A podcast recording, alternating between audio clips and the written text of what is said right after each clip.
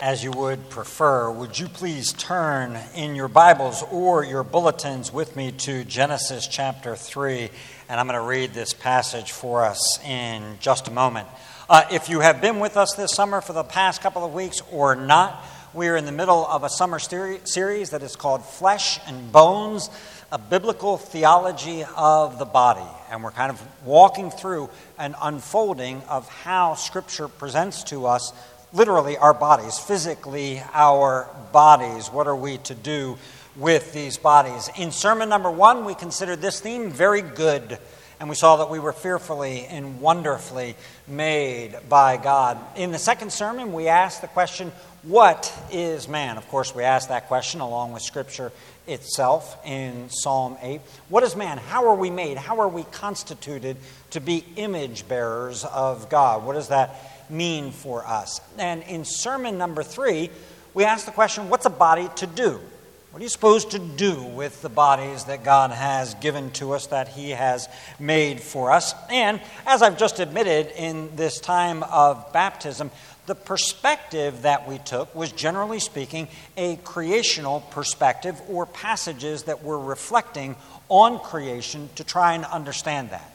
So these are passages from Genesis 1 and 2 or Psalm 8 or places like that to say, okay, if we can understand God's original intention for us, then we've got a good start on answering those questions and in terms of who we are and what we are supposed to be. In addition to that, we also recognize that the perfection of image bearing is found in the incarnation, in the person, in the body and blood of our Lord and Savior Jesus Christ. So not only can we look at the beginning to try to understand what it means to be a follower of God, an imitator of God, as we saw last week, but we can also look at Jesus himself, whom when we see the Father himself. All of that helps to inform us about who we are. But what we hadn't gotten to yet, and what we now arrive at today, is the fall of humanity into sin and what impact that has on the body itself and on body life, what we do with our bodies. We're going to spend 2 weeks on this. This week, we're going to look at something of the impact of sin on our bodies, and then next week, we're going to look at the expression of sin as we ate of that tree, as we took that down into ourselves. Sin wove its way into us and now is expressed through our body. So we'll look at that part next week, impact this week. So this is the Word of God, a passage that you probably know well, beginning at verse 1 of Genesis chapter 3. Now the serpent was more crafty than any other beast of the field that the Lord God had made. He said to the woman, "Did God actually say, 'You shall not eat of any tree in the garden'?" And the woman said to the serpent, "We may eat of the fruit of the trees in the garden, but God said, 'You shall not eat of the fruit of the tree that is in the midst of the garden, neither shall you touch it, lest you die.'" But the serpent said to the woman, "You will not surely die. For God knows that when you eat of it, your eyes will be opened, and you will be like God, knowing good and evil." So when the woman saw that the tree was good for food, and that it was a delight to the eyes, and that the tree was desired to make one wise, she took of its fruit and ate, and she also gave some to her husband who was with her, and he ate. Then the eyes of both were opened, and they knew that they were naked, and they sewed fig leaves together and made themselves loincloths. And they heard the sound of the Lord God walking in the garden in the cool of the day. And the man and his wife hid themselves from the presence of the Lord God among the trees of the garden. But the Lord God called to the man and said to him, "Where are you?" And he said, "I heard the sound of you in the garden, and I was afraid because I was naked, and I hid myself." He said, "Who told you that you were naked? Have you eaten of the tree of which I commanded you not to eat?" The man said, "The woman, whom you gave to be with me, she gave me fruit of the tree, and I ate." Then the Lord God said to the woman, "What is this that you have done?" The woman said, "The serpent deceived me, and I ate." The Lord God said to the serpent, because you have done this, cursed are you above all livestock and above all beasts of the field. On your belly you shall go, and dust you shall eat all the days of your life. I will put enmity between you and the woman, and between your offspring and her offspring. He shall bruise your head, and you shall bruise his heel. To the woman he said, I will surely multiply your pain in childbearing. In pain you shall bring forth children. Your desire shall be for your husband, and he shall rule over you. And to Adam he said, because you have listened to the voice of your wife and have eaten of the tree of which I commanded you, you shall not eat of it. Cursed is the ground because of you. In pain you shall eat of it all the days of your life. Thorns and thistles it shall bring forth for you, and you shall eat of the plants of the field. By the sweat of your face you shall eat bread, till you return to the ground. For out of it you were taken, for you are dust, and to dust you shall return. Dust to dust. Lord, we pray that you would help us this morning as we look at a text that is in many ways familiar to us, to help us to understand the impact of sin on our bodies. In so doing, Jesus, we thank you for the gift of yourself that you have given for us. And we pray that you would help us to see the remarkable redemption that we have in you as a result. Be with us today as we look at this. In your name, amen. For you are dust, and to dust you shall return. These are dreadful words. They are words of finality, words of vanity, words that speak of emptiness, because things go back to the way they were. They're words spoken regarding both the consequences of sinful disobedience, death, and the judgment of God upon that disobedience. Now, I suppose that there are some who would like to take those words, dust to dust, just to use the phrase that all of us are familiar with. They'd like to take those words and somehow soften them or moderate them or somehow mitigate what they're actually saying by suggesting an idea that really simply what we have here is a statement about the circle of life. That all of these things are organically related to one another, and we come from the earth, and we shall return to the earth, and others shall come to the earth, and everything's okay, because this is just part of the circle that goes around. That would be to miss the point of what is being said here. These words represent an undoing, an unmaking of that which had been made. The glorious, honored image bearer was made, formed, and fashioned from the dust. And he was animated by the breath of God giving life to him. So to be condemned to return to the dust is a dismantling. To use the biblical analogy that pops up a few times, it is the potter saying, I've got no more use for this. This goes back to the scrap pile because I've got no more use for this thing that was made. It's a rejection. Dust is associated with abasement and with humiliation, right? If you look earlier in the passage that I read for us, or in verse 14, the serpent is condemned to be in the dust, to crawl on the belly, and to eat the dust. I don't know about you, but when I was a kid, sometimes we would say, eat my dust. If you were in a race and you expected to beat that person, or you were in front of that person, you said, eat my dust. Eat what I'm kicking up behind me. You are defeated. Solomon understood the words, dust to dust, to have this kind of meaning. Listen to Ecclesiastes chapter 3. Solomon writes this, I said in my heart with regard to the children of man that God is testing them, that they may see that they themselves are but beasts. For what happens to the children of man and what happens to the beasts is the same. As one dies, so dies the other. They all have the same breath, and man has no advantage over the beasts, for all is vanity. All go to one place. All are from the dust, and to the dust all return.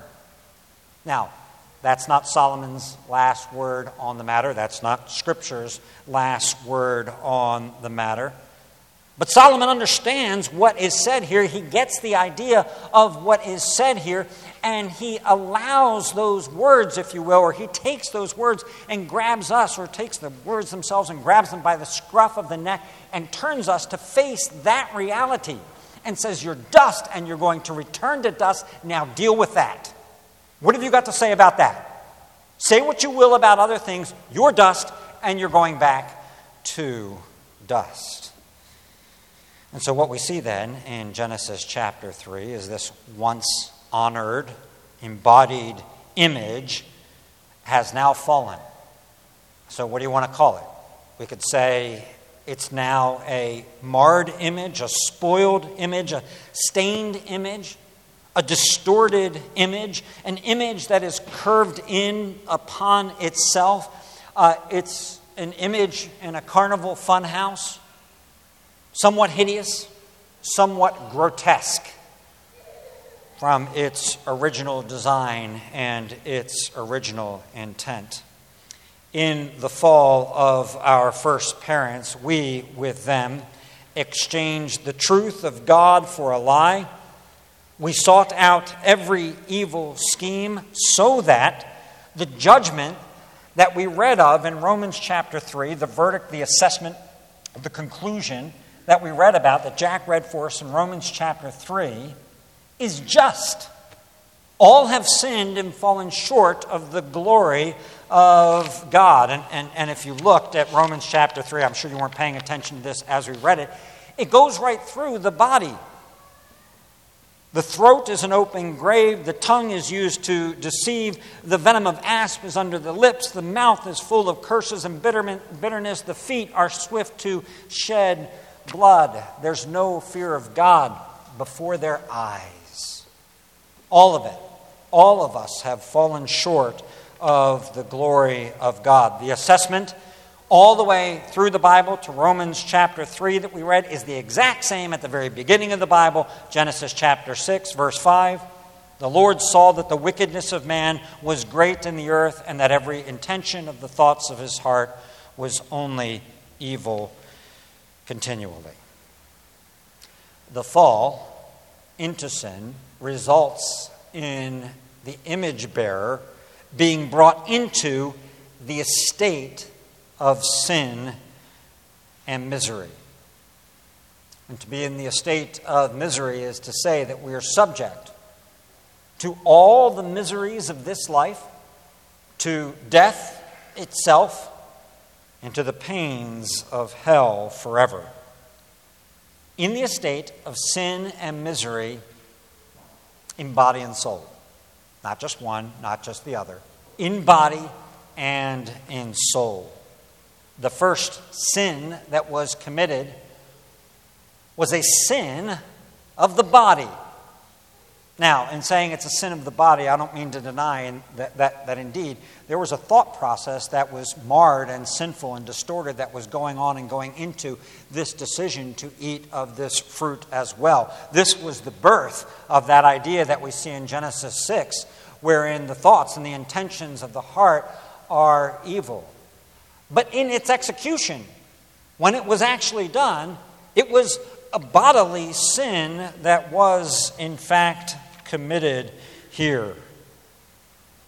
The internal conflict that was there for Eve and then for Adam came into fruition. It became a sin bodily committed. With their ears, they listened to the words of the serpent. With their eyes, they looked at the fruit of that tree, and they saw that that fruit looked good, and with their hands they reached out and took of the fruit of that tree. And as they brought it closer, no doubt it smelled delicious, and with their mouths they ate of the fruit of that tree. And they chewed it, and they swallowed it, and they took it down. They took rebellion down into their very beings. They ate it. They swallowed it, that which was forbidden. And so they became partakers. Partakers of it, participants in it, united with it. They took it in to every fiber of their being. They will be independent of God instead of dependent.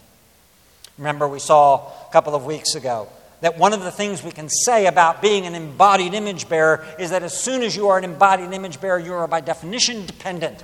And they say, no, thank you very much. Thank you very much. Sin is an assertion of autonomy, writes one author. It is the idea that, no, I will be self-made, I will be self-providing, I will decide, I will be self-governing. I will decide what I want to do, I will decide what is best for me, I will decide what I want to eat when I want to eat it. They will seek to be like God, as God. Did you catch that there in Genesis chapter 3, where Satan says to them, "For God knows that when you eat of it, your eyes will be opened, and you will be like God," or as God. Well, what's the irony of that? They already are, right? They already are. They've already been made after the image and after the likeness of God. Satan is selling them a bill of goods that they've actually already got.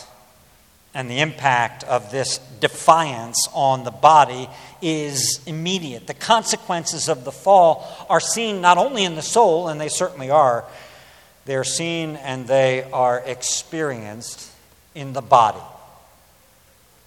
Biblically speaking, then, it is not surprising that so many of us struggle with body image issues, with common things. Like our weight, I'm too heavy, I'm too skinny. With our shape, I would rather have more here or less there. With the size of our nose, with the skin color, with our complexions, with wrinkles, with blemishes, with double chins. It's not surprising that there are complicated issues of body dysphoria wherein people become obsessed with actual or perceived flaws that may be in their bodies. It's not surprising that there are issues of gender dysphoria. We sometimes are dismayed by them, but it's not surprising. It's not surprising that some people make idols of their bodies, that some people will spend extraordinary amounts of time and money trying to get their bodies in the absolute perfect shape, as if in so doing they will in fact avoid dust to dust. It's not surprising that other people would give up the ghost on that and say, listen, forget it. I'm not going to be like that person over there. I'm not going to care about my health at all, and I'm just going to do whatever lay around. It's not surprising that fixing these complicated issues is never as simple as simply saying to someone, listen, you should eat this and not that. Or you shouldn't worry about how you look. No one's even going to notice the thing that you're so obsessed with, that you are so focused on.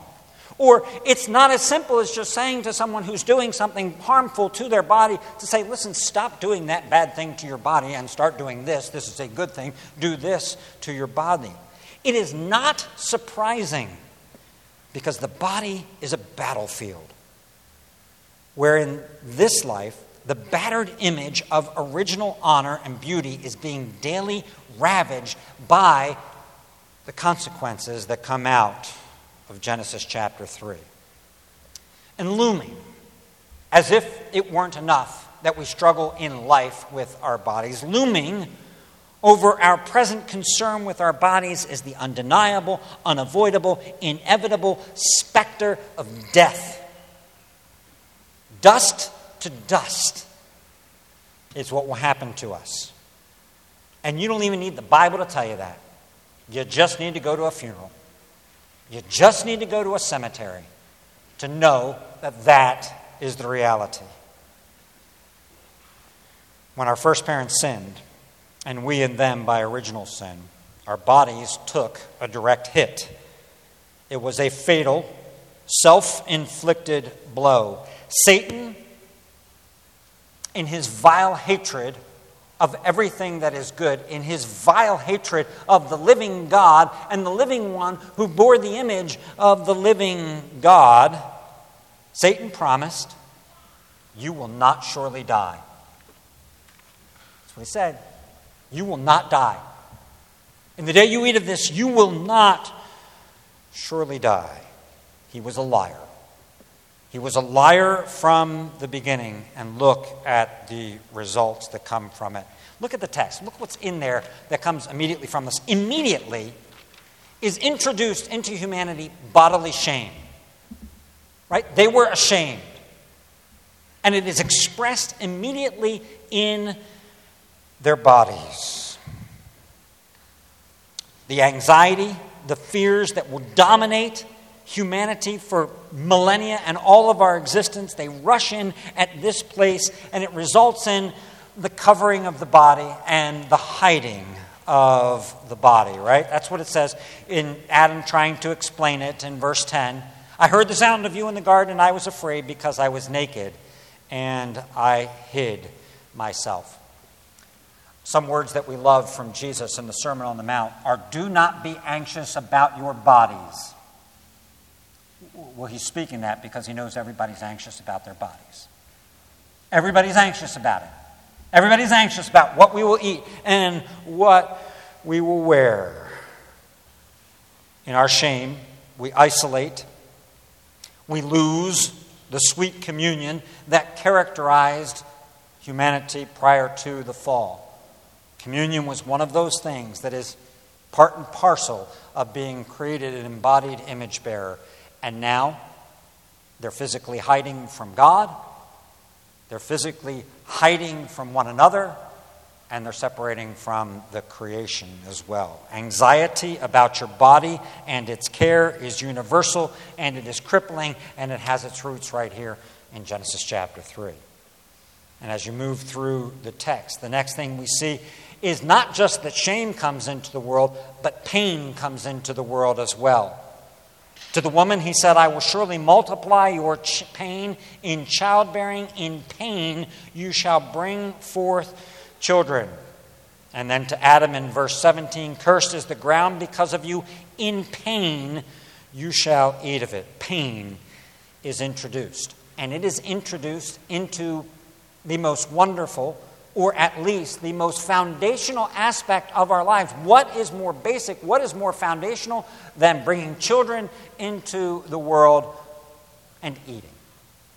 Those are baseline type of activities that God has given to us, and now they will be characterized by pain, a word that can be translated grief and sorrow as well.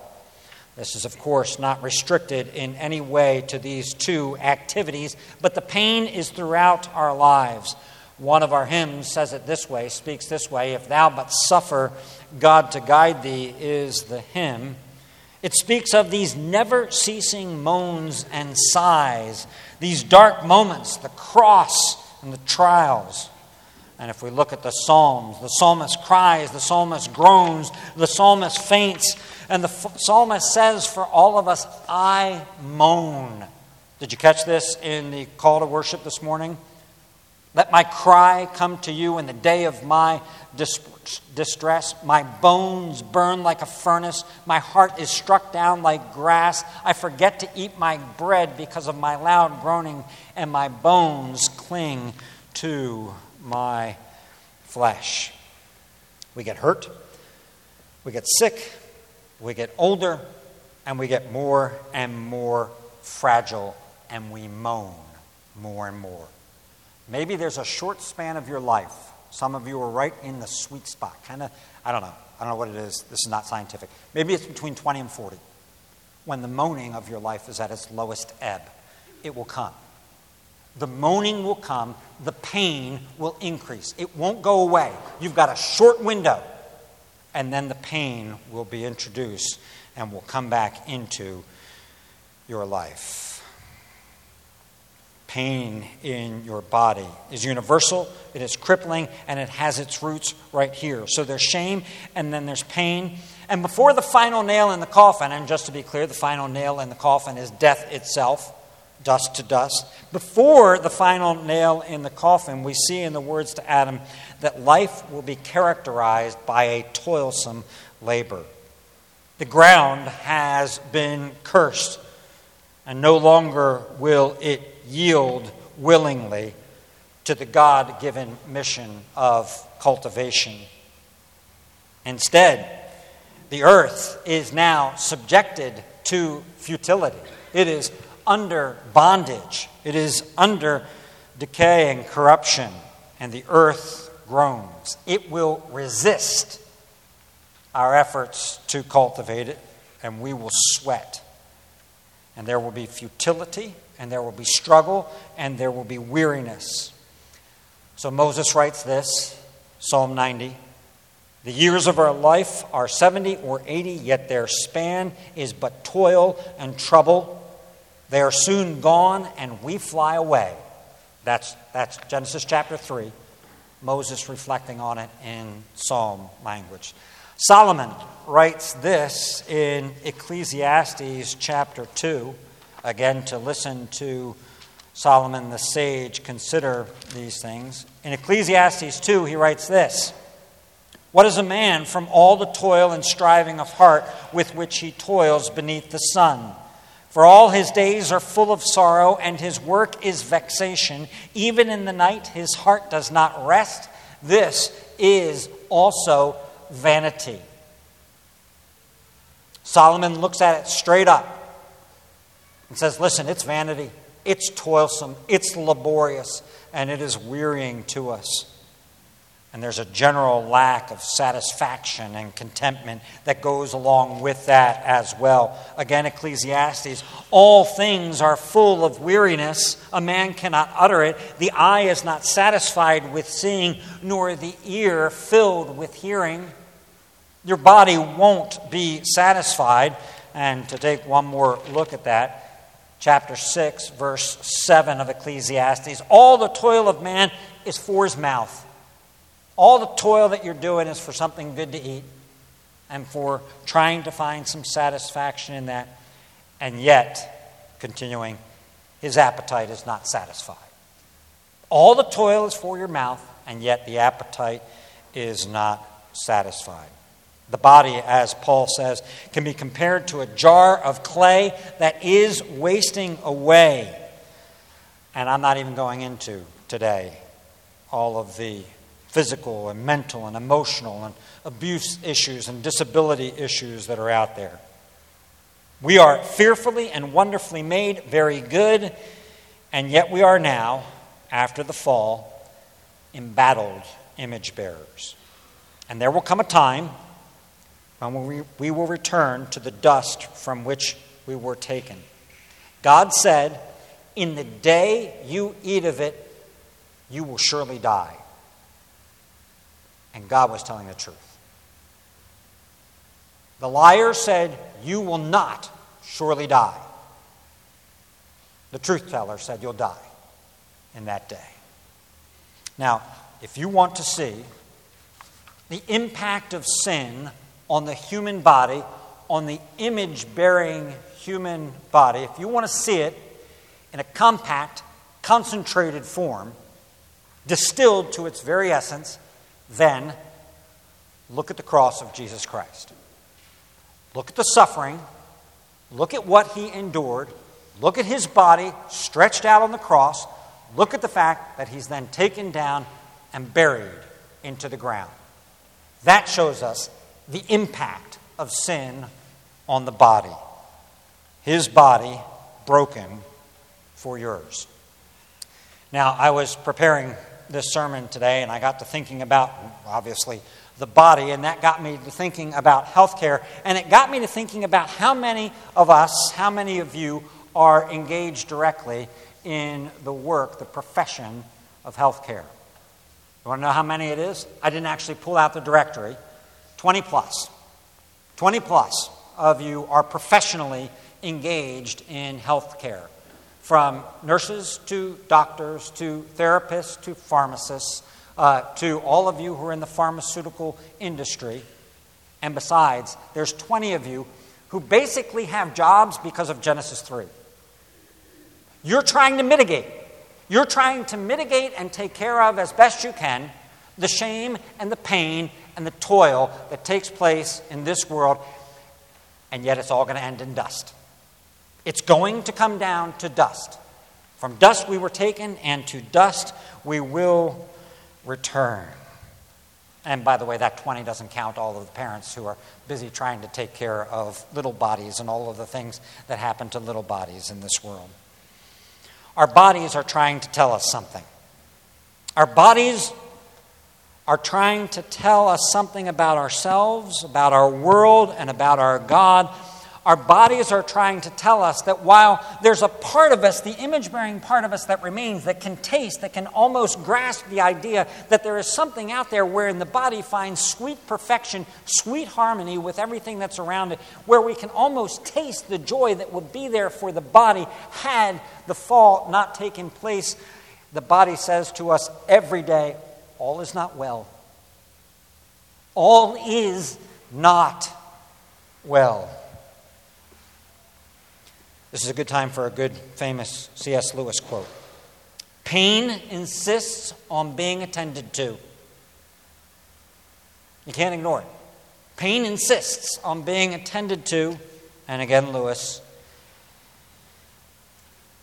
Pain is God's megaphone to rouse a deaf world.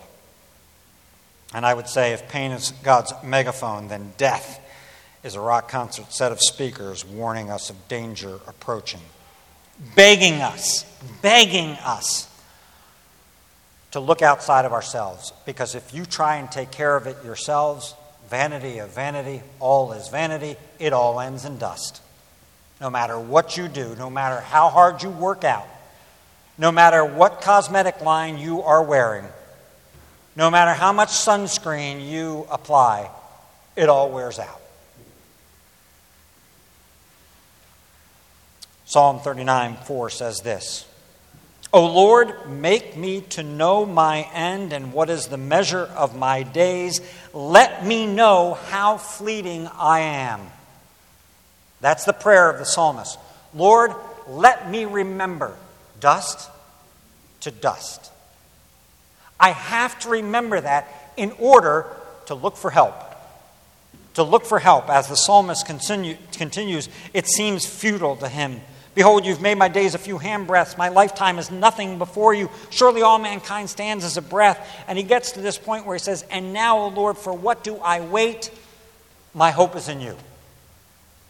He's got to get outside of himself because he can't deliver himself out of dust to dust.